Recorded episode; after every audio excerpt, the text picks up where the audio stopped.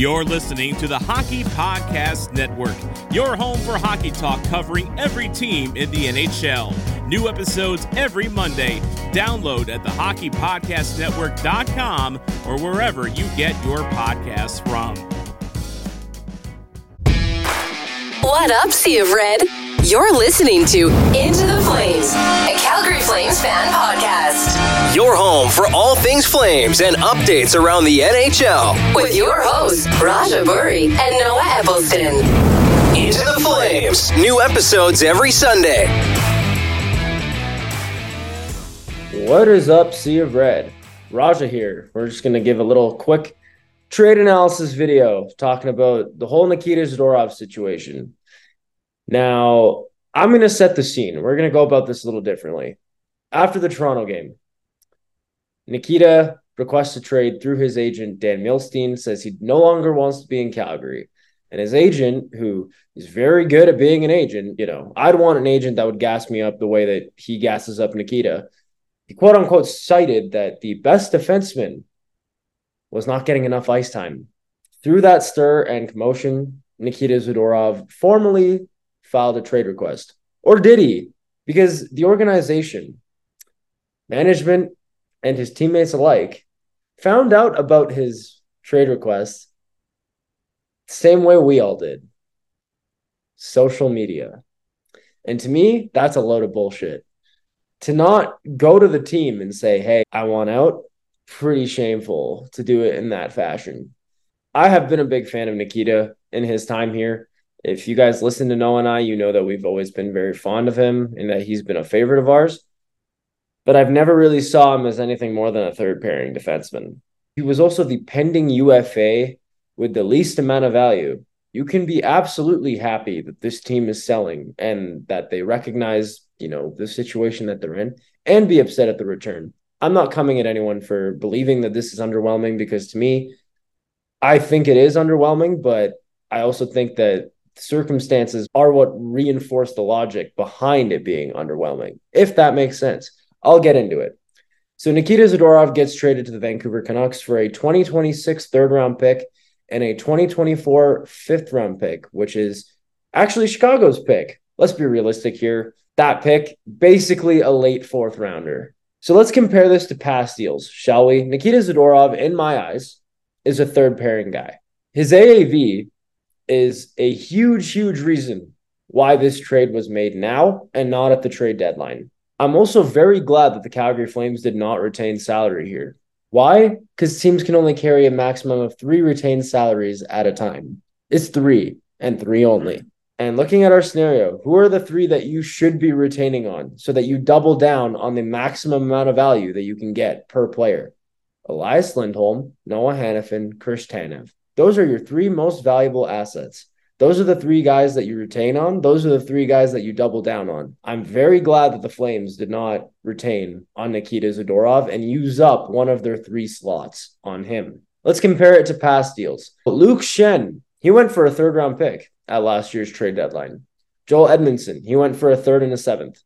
So it's not out of reach to think that Nikita Zadorov going for a third and a fifth is not market precedent. It's just frustrating that the handcuffing that him and Milstein placed on the organization to basically force their hand to get this deal done is, in my opinion, what you know devalued the return that we could have got.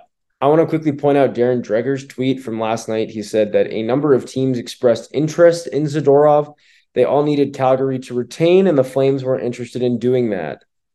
Perhaps waiting longer could have driven the return up to a second, but cap flexibility is valuable as well. I'm going to quickly touch on Conroy's comments here on Julian McKenzie's latest article that broke down this deal over on The Athletic.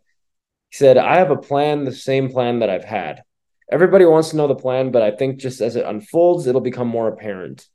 This was just one thing we needed to do to make us better moving forward. He also said that this was a fair deal in his eyes to be able to have them take all the money and not have to retain any money and get two picks, it really frees up an opportunity for one of our young players that we're high on that we believe can come in and kill penalties and play in that spot. And as of this morning, we know that that kid is Ilya Solovyov. The hardest thing for me right now is to have some room under the cap to call up a player if I want to call up a player. If I want to make a deal, if I want to add a player, I just didn't have any kind of room to do anything.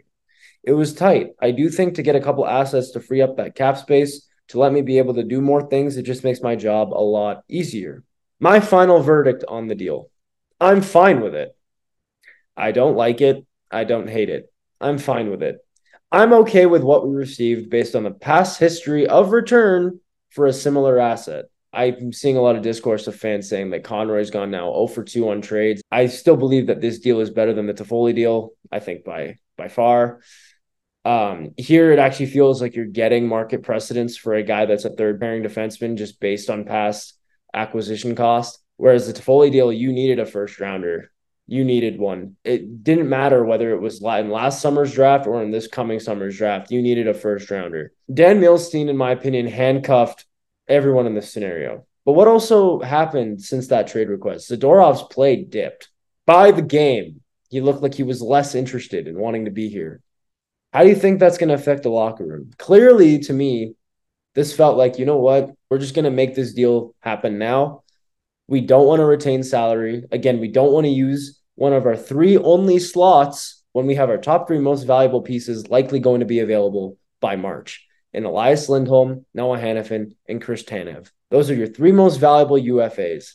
Those are the guys that you double down on. Those are the guys that you maximize your return on. Those are the guys that you retain on. Vancouver Canucks, the second they made that Anthony Beauvillier deal and freed up that money, I had a feeling we were sending Zadorov to Vancouver.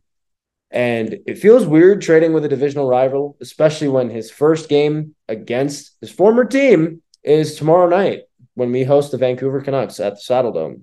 I just think the entire situation has been forced and circumstantial. I'm not going to sit and pretend that I like or hate the return. It's really just okay to me.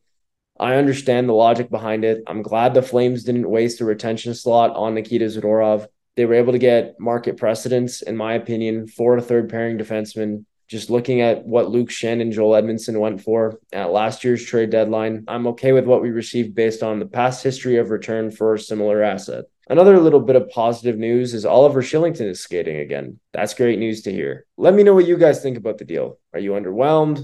Are you okay with it like I am?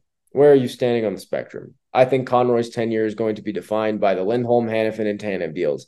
You don't get a first round pick for all three of those guys in return, you're doing something wrong. That's just my view. I'm not going to sit and blow my wad on a third pairing defenseman who did not want to be here. Best of luck to Nikita. Thank you for your service. Two and a half years of fun hockey, watching you lay the body and you know be a voice in our locker room. That's basically my verdict with the deal. So Thank you for listening, everyone. Let me know what you think of the trade. Go Flames, go. Bet the action on the ice with DraftKings Sportsbook. If you're a guy who likes looking at team total goals, tomorrow night, Calgary Flames at over 4.5. Those odds are at plus 240. Anyways, download the app now and use the code THPN. New customers can get 150 bucks instantly in bonus bets for betting just $5 on hockey. That's code THPN only on DraftKings Sportsbook, an official sports betting partner of the NHL. The crown is yours. Bonus bets expire 168 hours after issuance. Gambling problem? Call 1 800 Gambler or visit www.1800Gambler.net. In New York, call 8778 HOPE NY or text HOPE NY at 467 369. In Connecticut, help is available for problem gambling. Call 888 789 7777 or visit ccpg.org. Please play responsibly.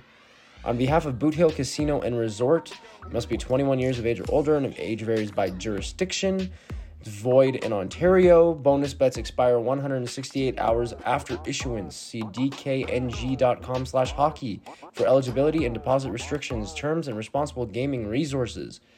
NHL and the NHL Shield are registered trademarks of the National Hockey League. Copyright NHL 2023, all rights reserved.